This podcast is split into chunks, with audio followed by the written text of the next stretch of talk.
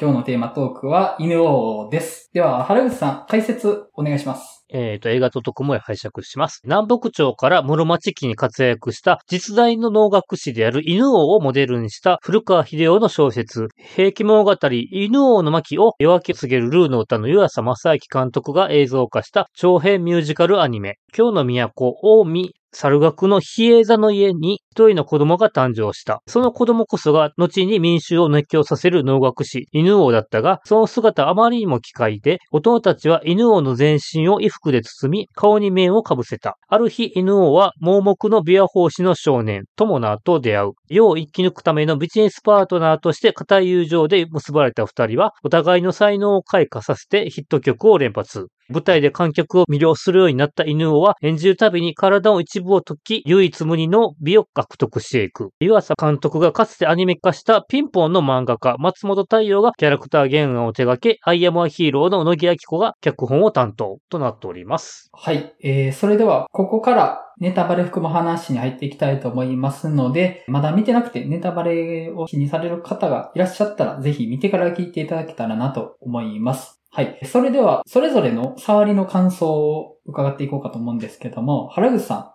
ん、いかがでした？ちょっと今回特に好きな音楽面でいきたいんですけど、そもそも僕結構あの、湯浅監督は結構歌物の作品が好きなんですけれども、今回は本当最高傑作で結構音楽的にも十分に楽しめた作品なので、いろいろと音楽中心に語られたらなと思います。はい。はい。マリオンさんいかがでした？そうですね。まあ、湯浅正明監督作品、毎回いつもすごいなって思うんですけど、なんか自分の好みに刺さるかどうかで言うと結構半々みたいな感じなんですよね、個人的には。なんか僕、夜明け告げるルーの歌とか全然ピンとこなかったしなとかあるし、うんうんけど、夜は短し、歩け乙女とかはめっちゃ好きとか、まあ結構好き嫌いが分かれちゃう感じなんですけど、うんなんか今回は結構僕文句なしに好き。久しぶりになんか湯浅正明作品でハマるみたいな感じの映画でしたね。うん基本なんか、いろいろ湯浅正明監督って、基本飛躍うん。うん。していくのがなんか醍醐味みたいな人やと思うんですけど、アニメーションとか、演出とか話し運びとかっていうのが、なんかそれが今回音楽をメインにすることで、まあそれがより際立って、それがうまくいっているのかなっていう感じはめちゃくちゃしましたね。うん。で、やっぱりその表現者の物語と、その、あと、犬王と友有とのまあ友情みたいなところとかも、まあまあ熱い物語やなと普通にまあ結構自分の中では好きな話でもあったし、好きな飛躍の演出がたくさんあって僕はすごく楽しめました。はい。はい。えっ、と、僕はですね、話は結構好きでした。そういう異端者の物語、歴史の影にあった、そういうマイノリティの話とかっていうのは結構乗れたんですけど、ちょっと音楽の扱いで気になるかなっていうとこがありはしました。あと、湯浅監督作品で言うと、今までで言うと何見てたかな？えっ、と、夜明け告げるルーの歌と、君と波に乗れたらと、テレビシリーズだと、ピンポンとか見てましたけど、映画で一番好きなのは、マインドゲームですね。もう圧倒的にマインドゲームが好きです。。見たいんだよ。なかなか見れないですよね、マインドゲーム。で、テレビシリーズ含めると僕はあの、四畳半神話体系が本当に、本当に好きで、はい。もう、人生最高傑作レベルで好きなアニメです。四畳半神話体系は。はい。うんうんまあそんな感じのスタンスで。おーそこまですごい。はい。あの、こじらせ大学生の話はもう自分の話として見てますんで。はい。まあそんな感じで、あの、岩瀬監督は基本的に好きですし、言わんとしてることも基本的に好きです。はい。そんな感じで。じゃあ、ねじむらさん、本作いかが見られてますか？そうですね。えっと、私も岩佐監督の作品は結構テレビアニメシリーズがポツポツちょっと見逃してるのもあるんですけど、劇場公開作品は全部一通りは一応見てるんですが、で、やっぱ一番好きなのはマインドゲームではあるんだけど、基本的にはもうなんかどの作品もなんか出てくるたびに、え、こんなこともできるんですか？っていう映画しか出てこない監督っていう印象が強くて、うん。また今回も、え、こんな手使ってくるっていう映画が出てきたから、いやうんー、やっぱうん外さないなーみたいな喜びを感じた映画でしたね。いや、はいすごい大好きな、すごいポジティブに思ってる映画です。はい。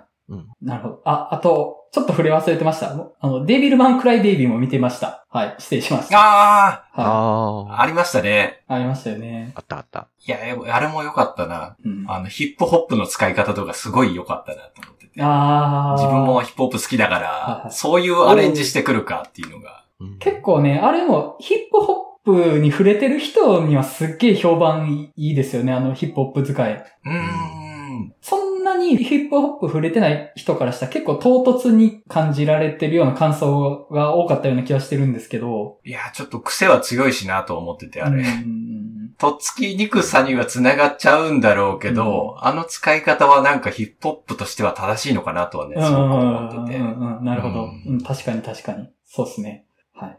じゃあ、犬王の話、掘り下げていきたいと思うんですけれども、まあ、おのおの触れたいトピックを議題として挙げていただけたらと思うんですが、原口さん、本作、ここぞというところありますか、で、ちょっと昨日復習になると、なんか私はね、なんか夜は短し歩ける止めがちょっと正直合わんかって、うん。で、その後に弱気つけるルーの歌で、斎藤和義の歌うたいのバラットが扱われているので、まあ、異常にテンションが上がり。うん。あー君と波にロイタラがあって、日本沈没2020でも、あれもね、ヒップホップがあったので、音楽の取り方が上手くて。で、今回、犬を演じたアボちゃんが所属する、女王蜂が割と好きな方で、うん。あ。あ結構ね、最初はね、あの、変な声聞こえるんだけど、これのね、夜中に何度も聞くと、哀愁あるいい声に感じてくるっていうのがあって、うん。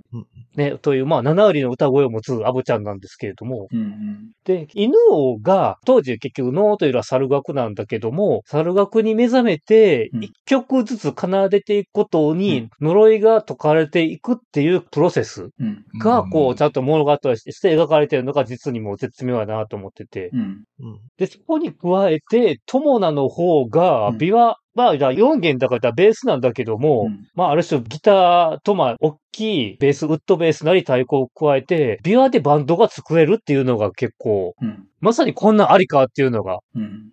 面白いなっていうところですかね。で、あと当時、まあ、琵琶法師、まあ、法師っていうことで、お坊さんっていう意味だと、お経を唱える照明っていう音楽はあったりはするんだけども、それとは別に琵琶で奏でるロック、ある種、当時にしたら、プログレッシブルな、あの、音楽をやって、まあ、前衛的なことをして、それでお客さんを先導していく。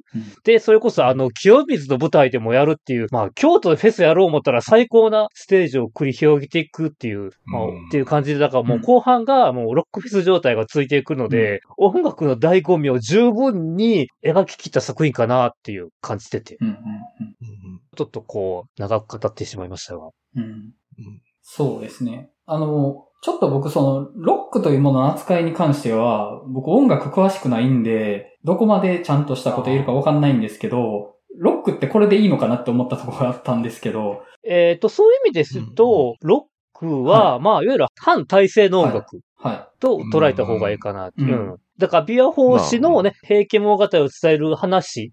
ではなくて、全く別のジャンルっていうことでロック。うんで、しかもそれを自分たちの物語うん。としての平家物語を伝えていくうん。手法かなと。そこで反体制的なもの、当時のものとは逆のものとしてロックを扱っているのかなと。うん。うん。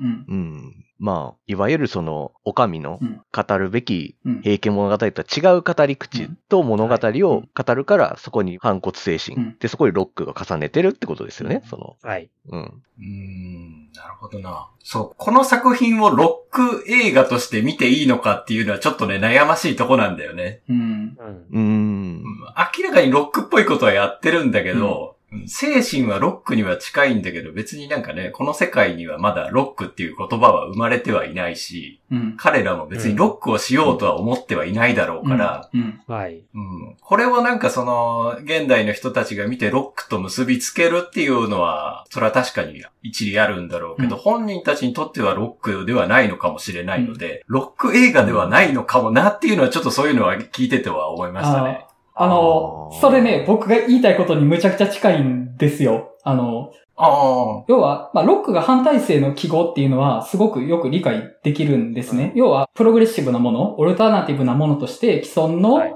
権威づけられた音楽とは違うものとして、ロック的な音楽を彼らが奏でるわけですけど、その反体制性っていうものって、あれがロックとして演じられてて、僕らはそのロックイコール反体制と思って見てるから、ロックの反体制っていう記号の部分を使ってるんじゃないかなっていうふうに思ったんですよね。で、うんロックの反体制という記号を引用しているっていうのは、それは音楽映画としてはどこまで正しいんだろうと思ったところはあったんですよ、僕は。だから、なんて言ってんのかな。ロックは反体制なものですと。だからここでこの使い方をすれば物語は反体制を描いたことになりますみたいなのを文脈としてある程度完成されてるからそうすればそういう風に描けるっていうのは僕にはちょっとある種の権威主義にも見えたんですよね。ロックはそういう反体制という権威になってるようにも僕には見えて、その犬王側のパフォーマンスはむちゃくちゃ前衛的だから、そのロックというよりは、その総合的な前衛パフォーマンスとして見てたんですけど、やっぱ、友田が歌ってる歌って結構いかにもな70年代ぐらいの反体制ロック感あったと思うんですよね。それ、でもまあ、モチーフの引用でしかないのではないかというふうにちょっと思ってしまったとこがあって、その音楽そのものの熱さではないんじゃないかなって僕は思ったとこあったんですよ。ああ、確かにまあ、いわゆるロックって何ですか？って言われたときに、うん。なんかパッと出るよううなんものですよね、今回のって。まあもう、もろにクイーンじゃないですかみたいな風にやっぱみんな思うぐらいの、うん。文字通り、ね、うんもうドンドンパって、ああ、聞いたことありますみたいな風になるような、のがまあそのまま結構出たりするようなのはまあ多いですよね、うん確かに今回。うん。で、これが僕今、僕の印象でしか語ってないので、あの逆に。ちょっと皆さんの意見で相対化したいんですよね。ちょっと僕も、あれ？なんかロックってそうなのかなって、スイッチ入った状態で見ちゃったので、ちょっと補正してほしいっていう。なるほど。なるほど。一応、うん。だから、ロックのルーツはそういうとこであって、結構まあ、あの、ジャズとうかんファンクも言ったら元はアメリカの黒人の反体制のとこもあるので、うんうん。新たに生み出された音楽をルーツは結構そういうゆえんっていうのはあったりはするかなと。あ、うんうん。あなんで、あの、僕は、だからこの映画がダメって言いたいわけではなくって、音楽映画としては見なかったんですよ。そういう、ロックの反体制という文脈を引用した、そういう物語の映画として見たので、あまり音楽的な映画としては感じなかったっていうのがあったんですよね。ここでロックを奏でてるということは反体制の物語ですよという意味で話を紡いでるっていう風に思いながら見てて、はい。その音楽を奏でるということもそういう意味を伝えるためのものなのかなっていうふうに思ってたんですよね。で、その反対性の意味は僕はすごい好きなテーマなので、そこはむちゃくちゃ乗ってたんですよ。うん。っていう感じだったんですよね。ーうんえ、でも、えっ、と、歌っていることは、うん平クエ物語を引用しながら自分らのことを歌ってるってことでいいよね。うん。とで、特にこの犬王の苦しみとかもあって、うんうんそれが解かれていくとう。ん。犬王の苦しみというか、あれですよね、その、平家側の、まあもう名もなき声というか、このまま語られないままだったらうん、消えていくはずだったうん。物語っていうのを、この犬王たちが改めて歌うことで蘇らせるみたいなことをうん。書いてる映画ですよね、これ。うん。うん。はいそう、そうですね。で、それって入れ子構造で、うんこの映画自体も犬王が実は、まあ犬王って実際にいた方らしいですけど、もしかしたら犬王も実はこういう前衛的なことをやってたかもしれないよね、みたいな、失われしうん。事実みたいなことがあったかもしれないみたいな、そのあったかもしれないっていう、消えるはずだった物語を蘇らせるっていう映画だったんだろうなって、うんそこが一番だったのかなっていうのはね、思いましたね。うん。音楽性よりも実はそこなんじゃないかなっていうのはね、思いました。うん。語り継ぐことがやっぱりメインだとっていう。やっぱそこにやっぱなんかある種の表現の持つ力みたいなものにやっぱ僕たちそういうのにやっぱこう理想を求めちゃったりとかもするので、やっぱりやっぱそういうのに心惹かれちゃうんだろうなっていうのは思いますね。うんうん。ただ、やっぱライブシーンは、特に犬王のライブシーンは、むちゃくちゃ良かったんですよね。うーん。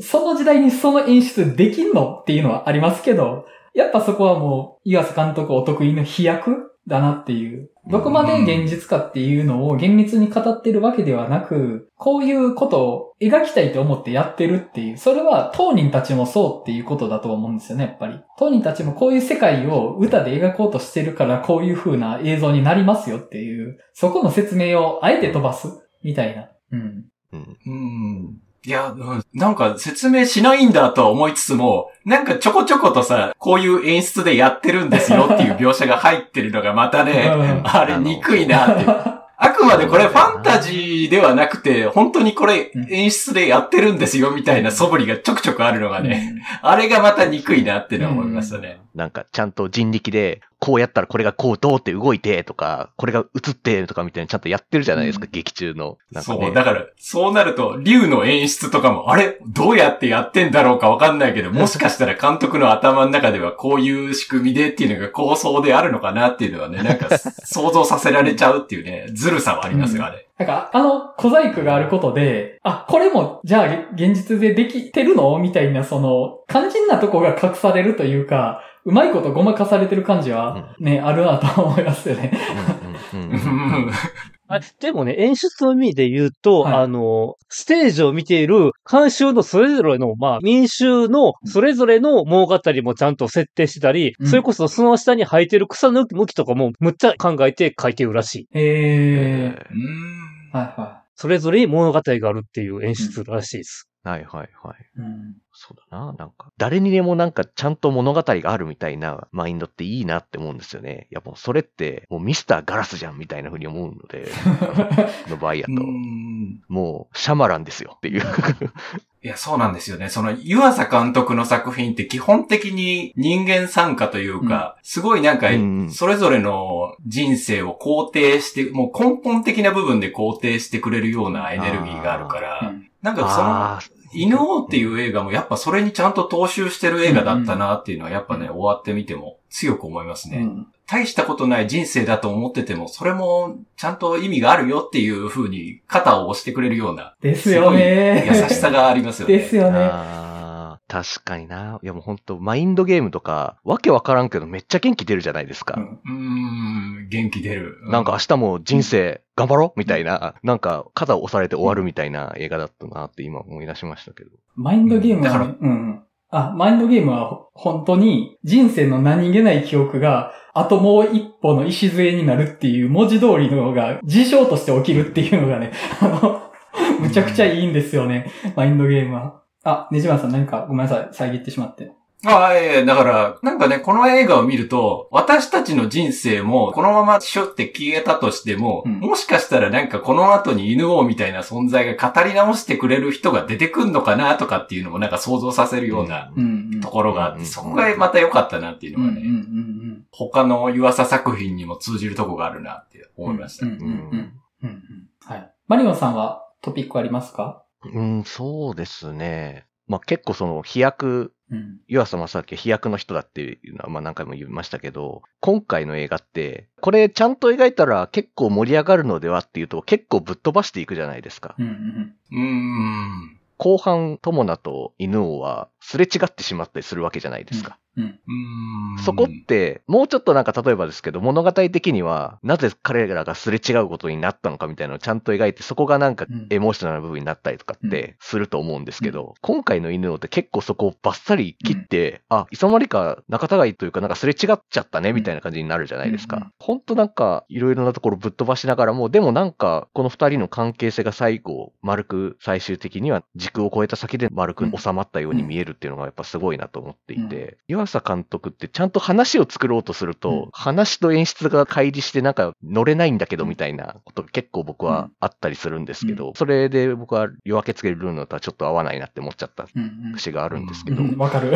なんか今回は脚本がやっぱ乃木明子さんじゃないですか。逃げ恥とか、アイアムアヒーローとかもめちゃくちゃもう最高な脚本書いてくれる人ですけど、やっぱ乃木さんの結構脚本が暴走してしまうような、イマジネーションが暴走してしまうような岩佐正明をなんとかこう、コントロールして、あそこまで持ってったんじゃないかなってちょっと思って、あうん。下手したら本当になんか、もうこれわかるっしょ。イメージでわかるっしょっていうので、全部終わってしまう可能性が結構あったのではってちょっと思っていて、ーうんあの、パンフ読めました、パンフ。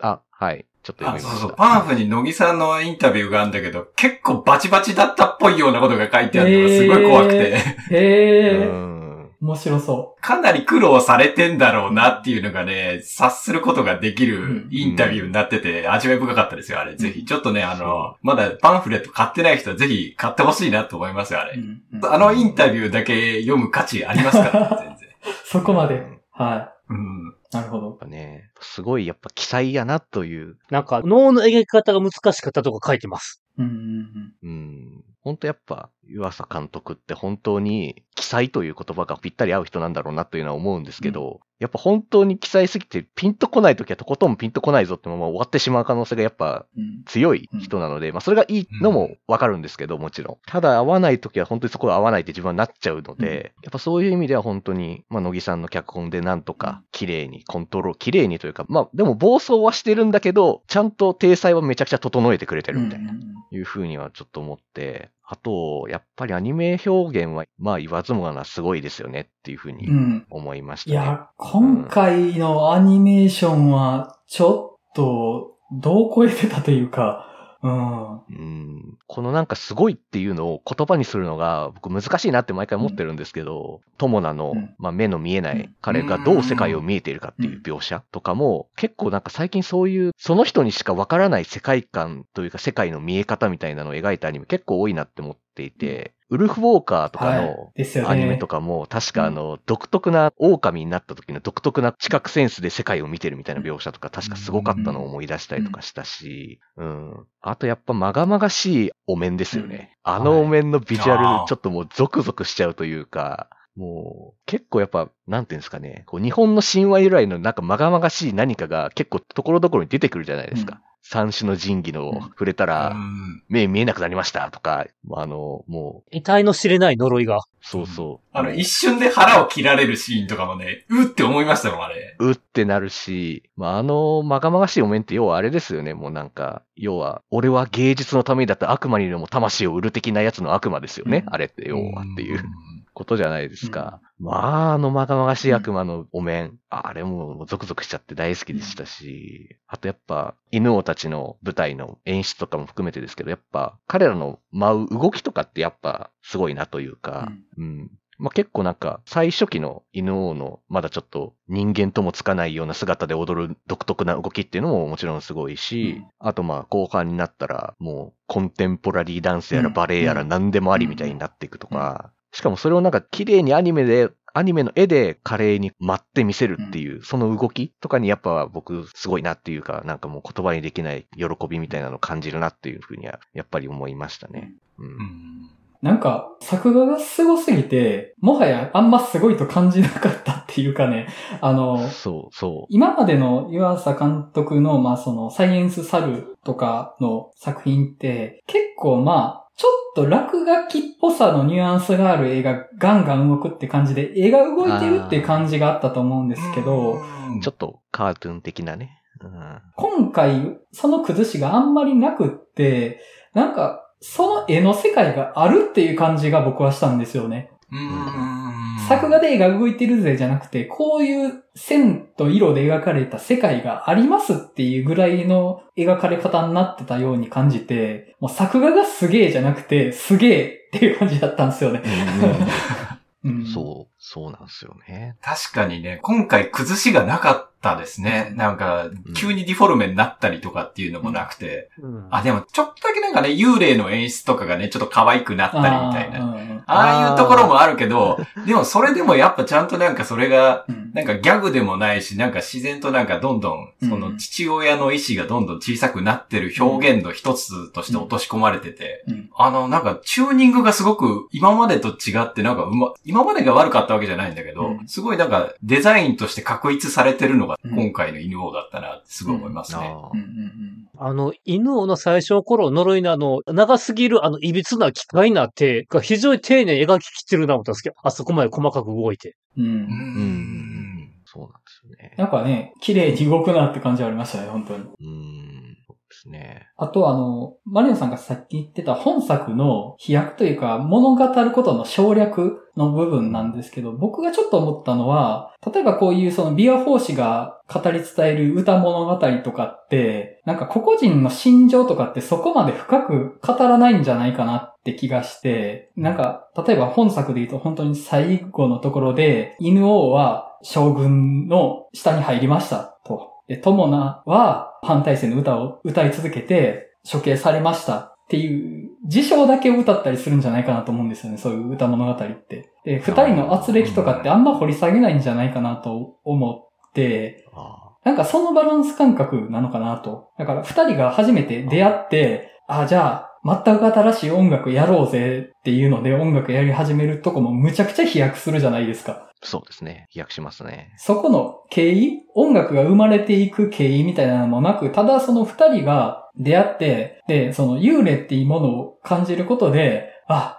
語られなかった人たちを物語る音楽をやろうっていう次の瞬間にはその音楽ができてるみたいな。それってなんか本当に、なんだろう、ビア法師がそういう歌物語を歌っててもおかしくないというか、掘り下げない。その人々の起きた事象だけを歌っていく中に、その奥に人の、本当のその人が思ってたこととかは感じてみたいな、あの、そのバランス感覚なのかなって気はしたんですよね。あんまり掘り下げるとそういう歌物語のバランスじゃなくなるからみたいなのは、ちょっと狙ってやってんのかなって気はしたんですよ、その、野木明子さんが。うん。うんうん。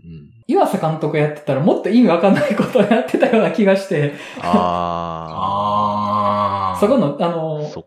コンセプトを持って物語の省略とか飛躍をするとかじゃなくって、もうここ飛ばしたら面白いよねとかでやってるイメージなんですよ、僕、岩佐監督って。ああ。うん、まあまあ、なんかそんなイメージはありますね。うん。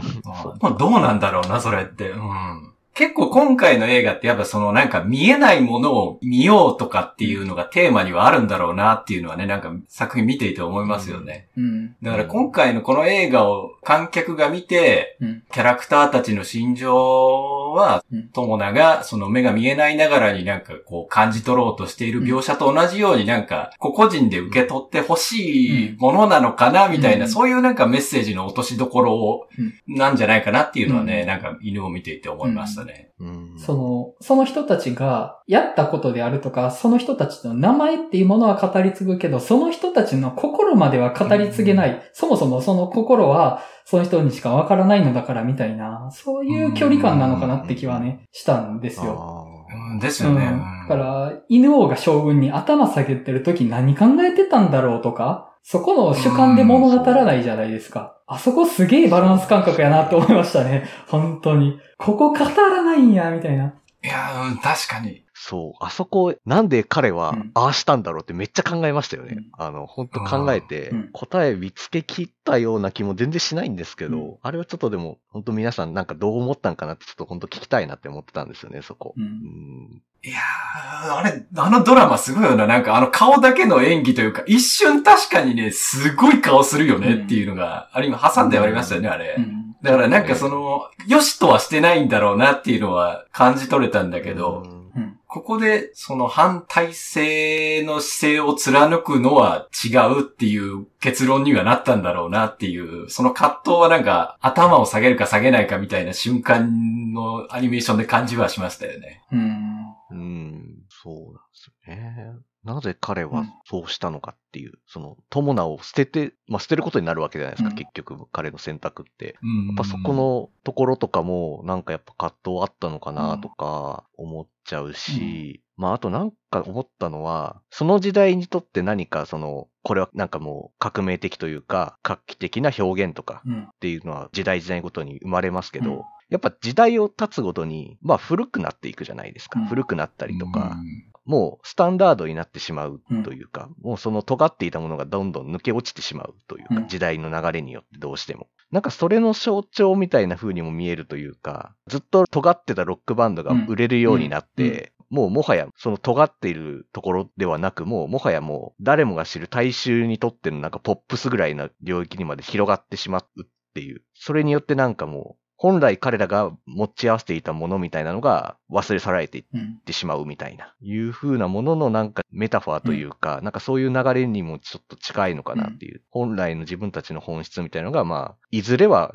廃れてしまうよねっていう。なんか飲まれてしまうよねっていう風なののなんか象徴に、みたいな流れにもちょっと見えたりなとかはしたんですよね。それね、僕もむちゃくちゃ思ったんですよ。ああ、やっぱ思いました。これ、ロックという音楽の敗北の話だなって思って見てたんですよね。うんあだから、初めは二人で、いやもう、歌で世界に抗おうぜって言ってやってたと。で、うんでも一人は、そういう規制というか抑圧に負けて、作中では殺されるわけですけど、まあ現実で言うんだったら例えば売れませんでしたとか。一方で、一人はそのロックっていうものをやっていく中で、大衆に受けていくっていう側面うんがあるのかなと思って、やっぱその、友なの側って本当に70年代とかの反対性ロックみたいな感じじゃないですかうん。だけど、犬王の方ってそういうパフォーマンスが前に出た感じになるし、例えばそのクイーンをなぞってたりとか、最終的にメイクもデビッド・ボーイみたいになるし、やっぱその、ポップスとしてのロックみたいなとこに、あえてこの言葉使いますけど、ポップスに出していくみたいな感じがあるなと思って、結局、反対性的なことを歌ってたけど、応援してるみんなは、ポップスとして消費してたんですよね、みたいな感じが僕は受け取ったんですよね。みんなが、わーわー、イエーイ、ともあり、最高だぜって言ってたけど、別にみんなその反対性イズムを共有してたわけじゃなく、ポップなものとして楽しんでましたっていう。あで、最終的なに犬王は完全に日和りますと。だから、NHK とかで帯番組持つようになりますみたいな感じ。ーそうそうそうそう。そうなんですうよね。ん。で、もう国民的なイベントで歌えるようになるとかね。そうそうそうそ そういう感じ。うんう。なんかなって。思うというか、まあ映画で例えるんだったらマトリックスとかって近いのかなって思ったんですよね。ああ。もうマトリックスが最初革命的やって出て、うんで、時代が経つにしても、そのなんか側だけが消費されてしまったりとかっていう風な。で、それじゃないんだぞって言って作ったのが、マトリックス・レザレクションだったみたいな風な流れなわけなんで、なんかちょっとマトリックスをちょっと思い出したんですよね、その辺の流れとかも。マトリックス・レザレクションは、マトリックスにとっての犬王だったと。うん。なんかそんな風にちょっと思ったんですよね、なんかね。まあ、あくまで僕もなんかうん実際犬がどう思ったのかとかは、まあわかりませんけど、うんまあそんな風に思っちゃったなっていう。いや、そうなんだ。いや、ちょっとね、犬王があそこで、友ナと同じ道を歩むのは、それはそれで、うんなんか、死んでもいいから、反体制でいようっていうのは、それはそれで違うんじゃないのっていううん。視点もちゃんと残したのかなっていうのは思いましたうんうんうん。ねあそこで二人ともなんか死んでしまうのは、それはそれで、うん。ちょっとメッセージが一方に偏っちゃうよねっていうのも思ったから、なんかそこのバランスも取ったのかなっていう見方もちょっとしちゃいましたね。うん。うん。思想的なところを偏らせちゃうとうん、ちょっと違うかなっていうのもあったのかなと思いましたね。ううんんうんうんうん僕は犬王は生きて戦おうとしたのかなっていうふうには見たんですよね。その、あ友ありとしてやってたことが、ほとんど消え失せたとしても、1万分の1とか100万分の1だけ残る、その、かけらみたいなものを自分が伝えていくことで残したいみたいな。で、そのわずかなかけらの中に、友名もーいるよねっていう風に思えるからやろうとした。でもまあ結局、、カンアミゼアミの派閥に負けちゃうわけなんですけど、うん結局まああの、負けていった人たちの話だと思うんですよね。どっち側についても。うんうんそうですね。うんそっか。まあ、やっぱ生きてでも少しでもやっぱチャンスは残すみたいな生き方を選んだんやなって思うと、まあまあ納得しますよね、そこはね。うんなんか、この映画の中でどっちが正しいかとかは結論つけないところが犬王のメッセージなのかなっていうのもね、なんか思いますね。どっちが悪いとかじゃなくて、うんうん。うんうんうんどっちもどっちでちゃんと一応なんか、それはそれで素晴らしいみたいな落としどころなのかなっていうのもね、思いましたようんうんうんそうですね。やっぱ僕こういう、その負けていく人の話って好きで、例えばあの、ウルフォーカーって負けていく人たちの話だったですよあね。確かにそうですね。あげましたけど、確かにそうだ。ウルフ・ウォーカーも本当、うん滅びゆく者たちの話でしたね。本当に。だからまあ、その、あれはイングランドから侵略されたアイルランドの話でもあるし、文明から見た自然の話でもあるじゃないですか。ううんん。あと、もののけ姫とかもね、負けていく人たちの話だと思うんですよね。タタラバの方も、山犬側の方も、結局もっと大きい勢力に飲まれますよねっていう、あの後分かりきってる話なんですよね。あれ、室町初期の話だったと思うんですけど、あの後、まあ、戦国時代が来て、全部征服されちゃうわけですよ。で、原生林はなくなってただの里山になるし、そういう単独勢力だったものも、中央集権のコントロール下に置かれちゃうっていうね、全員負けていく話みたいな。でも戦いましたよね、みたいなのね、むちゃくちゃ好きで、本当に。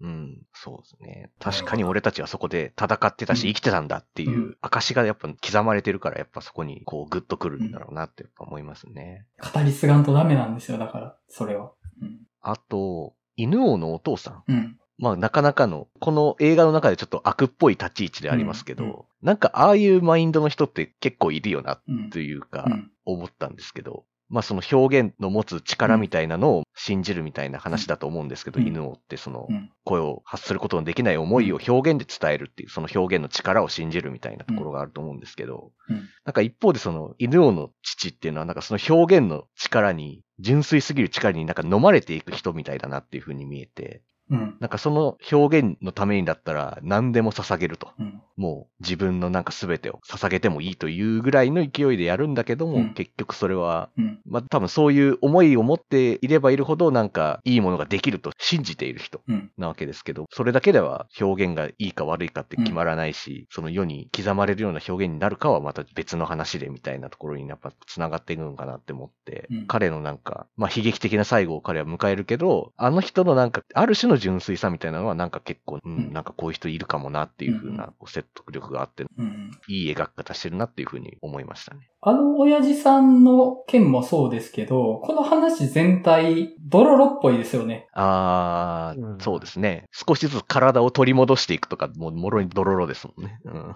胎児を生贄にして力を得て、その生まれた子供が何かを成し遂げるとこで体を取り戻していくってむっちゃドロロやんと思いながら見てて。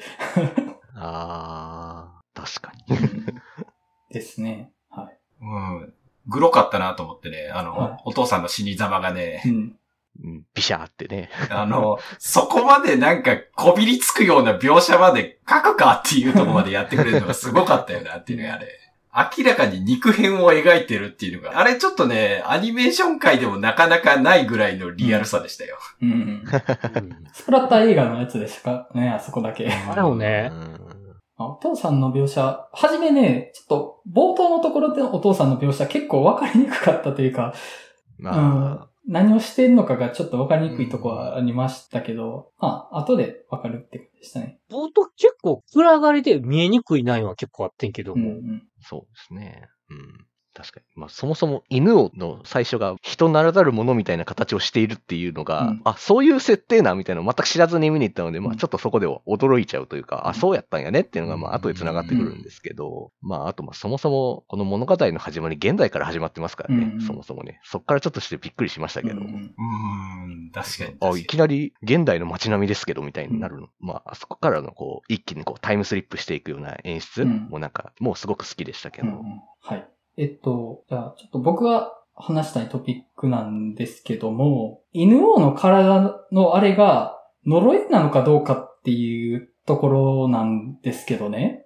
うんまあ、異形として生まれてくるじゃないですか。父親のそういう魔との契約の対価として異形として生まれてくるわけですけど、彼はそのことによって、普通の人では表現できない肉体的な表現を取れる芸術家としての天性を持って生まれてきてるわけですよね。うん。で、それによってまあ何か芸術表現を成し遂げるたびに体を取り戻していくわけなんですけど、それによって、まあ普通になっていくわけじゃないですか。うん。でどんどん普通になっていって、どんどんマイノリティからマジョリティ側に寄っていくわけですよね。で、最終的にそういう将軍の御前で演じる最後の演目の、まあ、最後のライブシーンと言っていいと思うんですけど、の時に顔も取り戻して、ただいわゆる普通の人になるみたいな感じになる。あそこでもマジョリティ側になっちゃうみたいなので、そういう反対性的なことをやってたっていうことがどんどん失われていってるなっていうのがまず一つあったし、うん芸術的な能力としても、そういう特殊性は失っていってたと思うんですよね。うん。んっていうのは思ってて、じゃあまあそもそも異形として生まれてたことが呪いなのかどうかっていうのも考えると、それが呪いが解けて普通になっていくって、そもそもいいことなのかなっていうかね、そのあたりちょっと思ってたんですよ。それを良しとしていいのかな普通に犬を生きていけてましたよねとかね、ちょっと思うところはあって、うん。その、そ。そういうマイノリティっていうものの描き方として、別にあの描き方が悪かったとかではなく、ちょっと寄り添い方として僕は距離感がうまくつかめなかったんですよね、そこは。うん。おーなるほど。から、まあ最終的にそこで、その犬王が体制側につくっていうことで、彼は何者でもなくなりましたっていうことが表現されてたと思うんですよね。なんで僕そこで合点がいったんですよ。結構ここまでの話の流れ言ってましたけど、反体制の記号としてのロックを使うのもどうなのかなとか、あとそういう体の異形が呪いとして表現されて、それが解けていくっていう表現もどうなのかなっていうのはちょっと思いながら見てたんですけど、最終的にすべてを取り戻した犬王は、ロッカーとしても凡庸になるし、人としてもただの人になって、最終的に派閥としても敗北しますっていう、うん。ただひたすら負けていくだけの話として繋がれてたなと思って、なんかそこで納得がしたんですよ。あそこで合点がいったというか、あ、うん呪いが解けていったことも、もういかにもロック的なことをしてたことも全部負けることの伏線だったんだなってちょっと思って、ああ。うん、っていう風な見方を僕はしたんですよね。なあなるほどな。うん。まあ、そして結局二人が再会するじゃないですか。うん。あの時はまた犬王ってまたちょっと異形の姿にまた戻ってるんですよね。やっぱ結局やっぱ彼はやっぱそこには、本来は彼はその姿やったんやみたいな風にやっぱ最終的になってるから僕はそこでいいかなって思ってたんですけど。うん、うん、そうなんですよ。うん。で、あと、一方でその、友名は、まあ、盲目になるわけですけど、友名のオリジンは盲目ではないっていううん。ことも描かれてて、なんかやっぱその、オリジンがどこにあるかっていうことで、ことが表現されてたのかなって思ったんですよね。ラストで、犬王と友名が再び出会うところで、犬王はそういう異形の姿に戻ってると。で、友名は視力があった頃に戻ってるっていうのが、まあやっぱそれぞれのオリジンっていうものがどこにあるかっていうのが描かれてたのかなとは、あそこで思って、結構難しいところだと思うんですけど、例えばその、障害があるとかっていうのの描き方で、まあ、障害があること自体は全然問題があるわけではないんですけど、じゃあ、例えば、言い方むずいな。目が見えてた人が目が見えなくなるっていうことは別にいいことではないじゃないですか。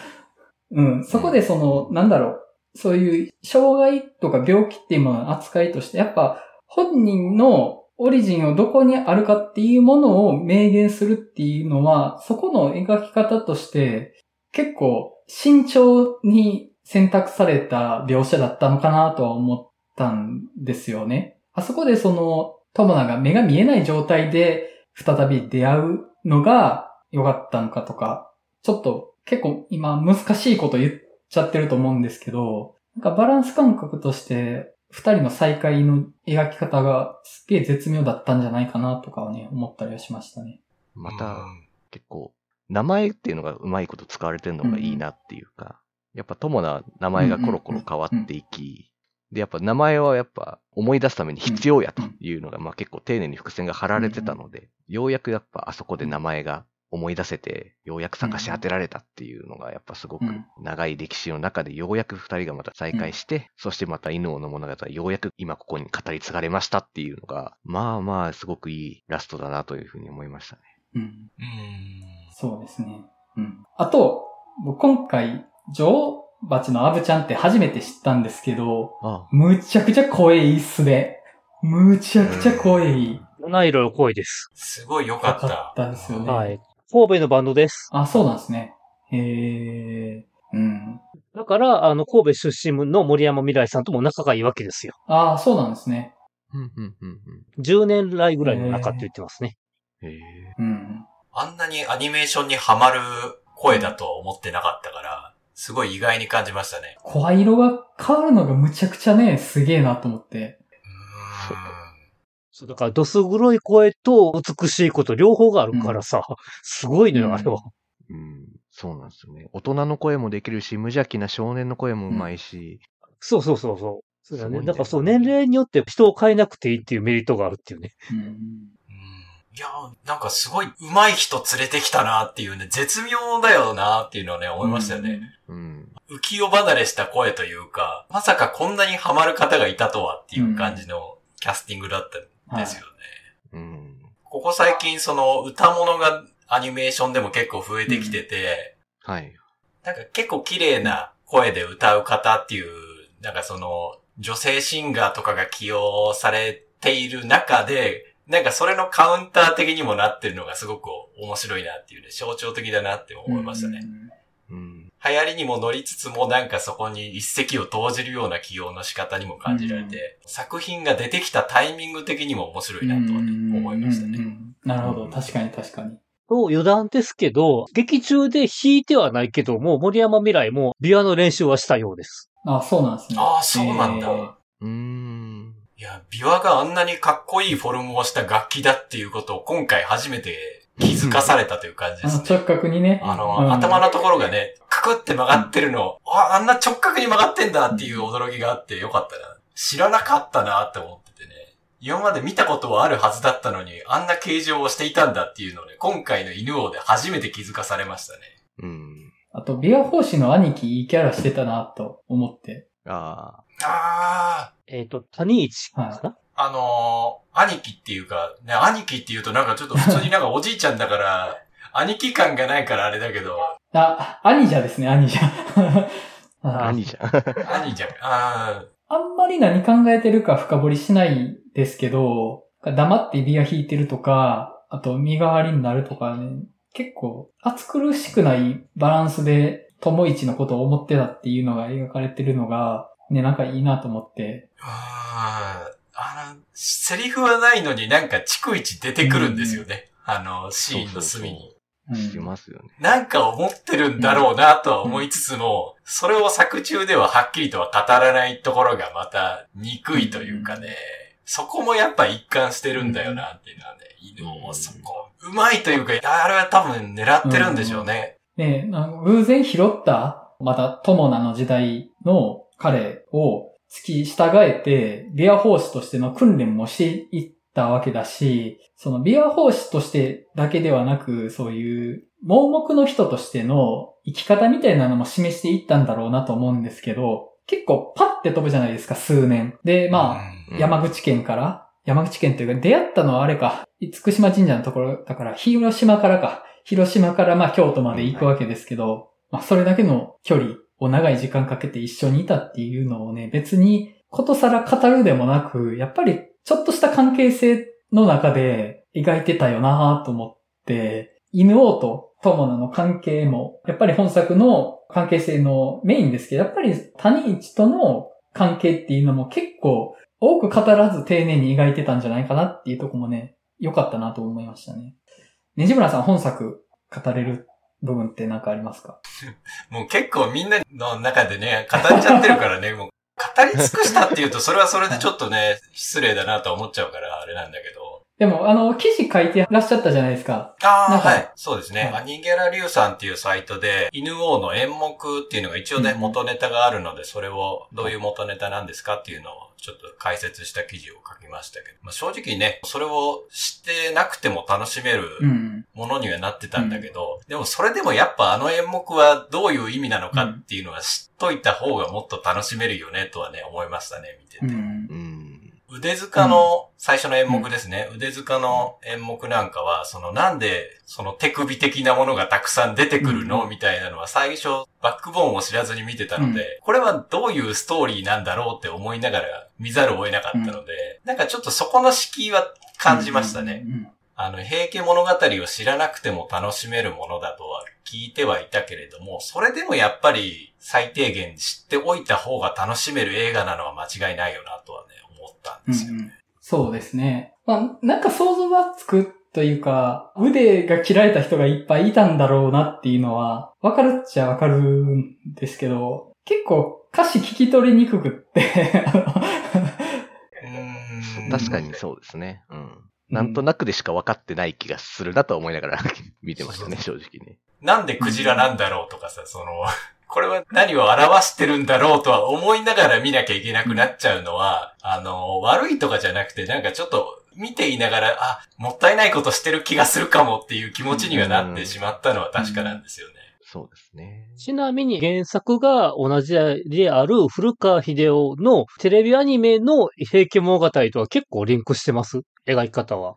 え描いてるとこ。まあ、あの、テレビアニメの平家物語はもう完全に時代が違って、平家物語の、もうその物語自体を描いてるから、もう本当に、ねその犬王で描かれてるものとは、その冒頭の安徳天皇が入水するシーンぐらいしか、具体的にはリンクはしてないんですよね。うん。で、その三種の神器とかがその水に沈みましたとかっていうのも別に平家物語でもそこまで如実に描かれてるわけじゃないから、あくまでそのテレビアニメ見てた人も、あ、ここ安徳天皇が入水して水に沈んだシーンだぐらいのリンクしか多分終えてないと思うから、必ずしもなんかその平家物語のなんかね、テレビアニメとかを見たからといって、犬王の演目が分かりやすくなってるかといったらそうでもないだろうなというのはすごく思いますね。うん。なるほど。一応、あの、小説上としては、今回作品が外伝っていう扱いではあるんですよね。古川秀夫の方では。うん、外伝？平家物語っていうのがあって、その外伝として犬王の巻があるっていう声らしいんだけども、古川秀夫の方としてはう。んだからやっぱ外伝は外伝なりにというか、その、うん、平家物語自体のその中にもいろんなそのエピソードがあるって、その竜宮城の下りとかっていうのも別にアニメとかでもそこまで言及されてるものじゃなかったから、うん。やっぱちゃんと平家物語読んでないと100%は楽しめないのかなっていうのはね、ちょっと思いましたね。僕はあの、テレビシリーズの方の平家物語見てないんですけど、あれも本来登場しない役割の人が出てくるんですよね、確か。はいあそうですね。それこそビワ法師が出てきて、そのビワ法師が実は語ってたみたいな描き方ではあるんですけど。だからやろうとしてることを結構犬王と近いのかなとも思って、そういううん語り直すことをするっていう視線がある作劇になってるのかなと思うんですよね、どっちも。うんうんうんうん。なんか、その意味でも、平家物語、ちょっと見ようかなって思ったりはしたんですけどね。いや、プライムビデオありますね。2話で止まってるんで、ほんと見なきゃな。僕もカードゲームやめないと。だ結構硬派ですからね、あの平家物語のアニメって。うん。で多分そのテレビアニメを見て平家物語面白いなって思った人は、さらに多分元の平家物語を読んだらさらにそのディティールが面白いなっていう楽しめるような作りになってるのかなっていうのはね、すごい思いますね。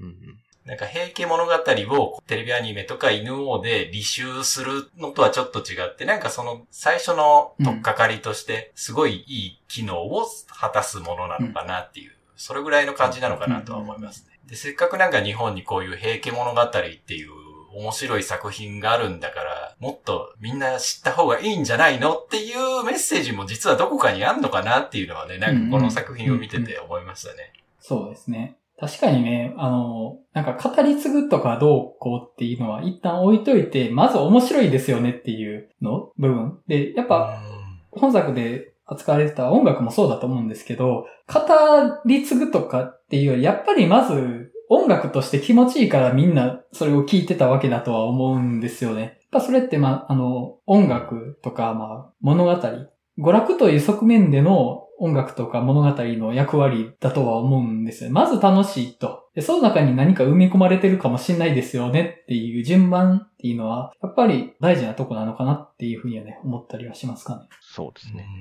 やっぱ、ポップの力ってそういうところなんだろうなっていうのはやっぱ思います。うん。なんか、ねじむらさん、他、あります？えーそうか。うん割とちゃんと通し、なんか、言い残したことは特にないかな？大丈夫かな？うん結構ね、自分のトピックの番回ってくるまでに割と喋り尽くしてる感がありますね、このやり方やと。構ね、喋りたいとこはつついてしまったっていうのはあるけど。そうですね。うんはいいや、まあでも、あの、ぜひぜひみんなに見に行ってもらいたいなとは思うからね。うんうん。あの、なんか、なんかね、やっぱ行って応援上映やって欲しかったなっていうのはすごい思うんですよね。うんライブシーンとか見てると。東京で一回確かやってんね、無発声応援上映を。そうそうそう、無発声応援上映があるって言って、多分これからかな？もうあやったらのかな？ですね。うんあうん、東京の方では。うん。東京の方でしかやらないみたいで、なんか緊急上映でしますっていうのが、まあそれが緊急で決まったのも納得っていうぐらいの、うん。やっぱそこはライブ映画だよなっていうのはね、うんすごい、この昨今のその応援上映も踏襲してるような作品ではあったので、あの、やっぱあれ見てて、やっぱ、あ、声出して混ざりたいなとか、いや、うんここはちょっと一緒に手拍子したいよなっていうシーンがもうなんか、後半はもうそれしかないから、もう本当に。そういう意味でもね、やっぱね、あの、まあ、ちょうどね、コロナも落ち着いてきて、外出やすくなってきたタイミングっていうのもね、すごい絶妙だったのかもなと思うんでね。うんうんうんなんならロングラン上映して、どっかのタイミングで発声応援上映をして、ね、みんなでクジラの歌歌いたいなっていうね、そういう日が来てほしいなっていうのをすごく思います。うんうん。あとは関西でもね、無発声応援上映やってくださいっていうのをね、ちょっと切に願いますよ。本当ですね。やってほしいですね。塚口三三劇場とかでやるんじゃないですかね。そうやな。あやってほあ、しいなやっ。てほしいうわ。ん。そこへ塚口合わせてマインドゲームやってほしいなって思うねんけどな。やるでしょう。塚口マインドゲームやるでねえ、しょう。めっちゃ見たいねんけどな。は熱いわ。いやもう、岩佐正明特集やってくれるでしょ、それはもねいやー関西最後の砦ですわ。三三劇場さんは。う。うん。あの、秋にあれあるじゃないですか。四畳半タイムマシンブルースの時も何がしかやりそうな気がしてるんですけどね。うーん。え。あれがだから劇場公開のうち配信か、確か。あまあちょっとね、湯浅監督がもうちょっとしばらくね、お休みというか休憩には入るみたいなことはね、本人も語ってはいるので、まあちょっとまたしばらくはね、新作が出てこない期間が出るのかなとは思うとね、やっぱぜひねこのタイミングで湯浅監督の作品を抑えといた方がいいんじゃないのっていうかね、今のうちにちょっとチャージしとこうよっていう意味でもね、やっぱね、足運んだ方がいいんじゃないのって思いますよあ。。そうですね。その意味でも結構際立った節目の作品だったような気がしますね。うん。うんなんか応援上映とかしたら、お父さん弾け飛ぶシーンでみんながクラッカーパーンってやるんだろうなとかね。やるな、三三やったら。やるでしょう。やると思うな、それ。いや、絶対楽しいじパーン。一番の山場でしょ、あそこ。ゃん。バーンってね。いや、東京の無発声応援上映、そのシーンどうなるんだろうな。どうなるんでしょうね。みんな歓声湧き上がるのかな、あのシーン。いや、なんかそういうところもね、含めて、なんか、今後、ちょっといろんな方向でもやってってほしいな。なんか多分ね、上映一段落した後もなんかね、イベント的にちょくちょくやってくれたらなってね、うん強く思いますからね。本当犬はなんかロングランしそうな予感が全然しますけどね。なんか、やっぱ最近アニメ映画ってなんか結構ロングランする作品は結構多いなってやっぱ思うんですよね。そう、だからあの、プロメアが結構いたやんか。プロメアもだし、愛の歌声を聞かせるとかも結構ロングランずっとしてたなっていうイメージがあるのうんあで。うんうん。いやーあの流れに乗ってくれたらなっていうのは思うんですけど、なかなかね、犬をなんかコアなアニメーションファンとかの声は聞くんだけど、なかなか一般層にまで届いてるのかなっていうね、うん心配というか、もうちょっと盛り上がってもいいのかな、うんとはね、うんちょっと思うからね、いや、思いますね。本当あの、ぜひ軽率にみんな足運んでほしいよね。軽率に。そうですね。うん、軽率になんか映画館で盛り上がってるらしいよぐらいの、うんそれぐらいのノリでぜひね、足運んでほしいね。そういう口コミは大事ですよね。うんで、そっからね、多分、平家物語にもね、興味持てるんじゃないかなと思いますから。教養を増すという意味でもね、あの、本当にメリットしかない映画なんで。うんそうですね、本当楽しいし、教養も身につくしって、もういいことしかないですよっていう。いいことしかないわ。そうだからね、ちょうどその間の時代のカモカラードの13人がね、盛り上がってるわけやからさ。あそっか。はい、今そうですね。もう、時代のムーブメントに乗りまくりですよ、これ見るだけで。そうですね。平家を滅ばした源氏も、権力は北条に取られていくわけですからね。諸行無常ですね、本当に。結局ね。うん、はい。なんか、まとまったふりしたところで、じゃあ終わっときましょうか。大断言はい。じゃあ、そんな感じで、犬王の話は終わっとこうかなと思います。あ、しまった。次回作品話してなかったですね。そうっす。忘れてたしてないです。よね。どうしましょう。次回どうしますか？ねこういう感じで決めるんだ。あ、そうなんです。はい。一つ、候補としては、まずフリーが一つあるかなっていうのと、え。うんあと、まあ、あの、トップガンマーベリックですかね。うん。うん。全然ありやなと思いますけど、トップガンでいいかな。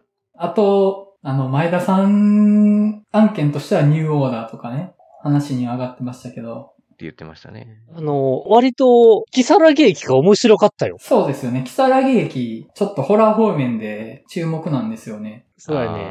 あの、舐めてみると、割と楽しめる。いや、いいですよ、木更木駅。あの、私の地元の浜松市の話ですからね。そうなんですね。そっかええそうそう。あ、そうなんです地元なんや。はい遠州鉄道といえばもう、見慣れた鉄道なのでね。嬉しいですね、ああやってフィーチャーされるの。まあ、ホラーは夏にちょっと暑すぎるから、夏に置いといた方がいいかなって気もするんですよね。そう。ここはまだちょっと、本番はまだですよっていう感じがちょっとするので、フリーかトップガンが僕はいいなと思いましたけど、トップガン行きますか、じゃあ。で、まあ、翌週フリーも候補入れといていいかなっていう感じかなとは。うん。皆さんはトップガンは見たんですかもあ、見てますよ。はい見てます。うん。死者でいち早く IMAX で見てます。う。いやー、さすが、え、それにしてはやけにみんな、なんかもっと熱狂的に、トップガン来たーみたいな感じじゃないんですね。いや、あのあー、先週話してて、ああ、そっかそっかそっか。オープニングでちょっと喋ってるのもあるんですけど。もうもうもう、もういいかぐらいな感じ。いや、あのーいやいやいや、そんなことはないんです。テーマ選ぶんやったら僕もう一回行きます。うん。ちょっと、そうですね。私まだこれから、まだ見れてないんでね。ああの、ぜひ行ってください。うん、週末も、2週目でもなんかすごい人いっぱいで、いやー、まだ落ち着いてないんだと思うとね。いや、これはちょっとしばらく落ち着かないかもしれないですよ。うん、いやでもなんか嬉しいですね。なんか洋画ではここまでのヒットってなんかすごい久しぶりな感じがするから。うん。なんかね、台湾の高尾、南の方にある映画館の IMAX で、トップガンで天井落ちたらしいから。ニュースでやってましたね。うん。そんなはい IMAX のええ音がすごすぎて。ええー、あーじゃあ、じゃあ IMAX で見に行った方がいいのか、本当に。うん、すごいよ。あの、音の振動かなりしっかりしてるんで。あーえー、ちょっとそれはすごい楽しみだな。あ、でも僕のおすすめは椅子が動くやつです。4D です。4D。4D。はい。4D おすすめです、僕は。そう、だから、あとな、4DX スクリーンも見たいねん。なんか、姫路あんねんけど。はいはいはい。はいはい。3面のやつ。スクリーン X プラス 4DX ってやつですよね。うん。最強じゃないですか、それ。そそうそ考えられる限りのそれが最上ですよね、多分。う。うん。うん。なるほど。まあ、そんな感じでじゃあ、トップガンマーベリックで行きましょうか。はい。う。はーい。はい。